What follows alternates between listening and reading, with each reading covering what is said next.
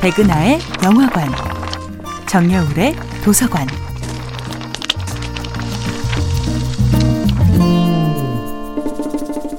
안녕하세요. 여러분과 아름답고 풍요로운 책 이야기를 나누고 있는 작가 정여울입니다.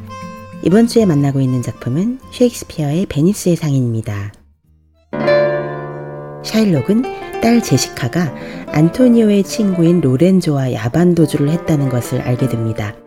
그는 딸이 훔쳐간 재산이 너무 아까워서 온갖 욕설을 입에 담지만 마음 깊은 곳에서는 이제 편안하게 하소연을 할 수 있는 유일한 대상이 사라졌음을 안타까워합니다.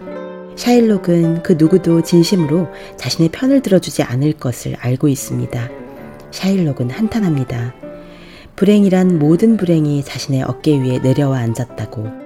눈물이란 눈물은 모두 자신의 눈에서 쏟아져 나온다고 말이지요. 읽고 샤일록이 그토록 기다리던 소식이 날아듭니다. 안토니오가 외국으로 보낸 무역선들이 침몰했다는 소식이 들린 것입니다. 안토니오는 마침내 파산 위기에 몰립니다. 샤일록은 드디어 안토니오의 살점 1파운드를 소유할 수 있는 합법적인 권한이 생긴 것이지요. 샤일록은 누구의 충고도 듣지 않으려 합니다. 그는 반복해서 주장합니다. 증서대로 하자. 나는 천만금을 줘도 싫으니 너의 살점 1파운드만 나에게 떼어주면 된다고 말입니다. 샤일록과 안토니오 사이에는 오랜 원한 관계가 쌓여 있습니다. 안토니오는 감정에 따라 일을 처리하고 샤일록은 돈에 따라 일을 처리합니다. 샤일록이 높은 이자로 채무자들을 괴롭히면 안토니오가 그 채무자들에게 연민을 느끼면서 그들을 도와주는 시기였죠. 샤일록은 자신의 사업 방식에 제동을 거는 안토니오를 미워했고 안토니오는 돈만을 최고의 가치로 내세우는 샤일록의 사업 방식을 경멸한 것입니다. 안토니오는 베니스의 무역과 이권이 여러 민족들의 이해관계로 구성되어 있다는 것을 너무나 잘 알고 있었습니다.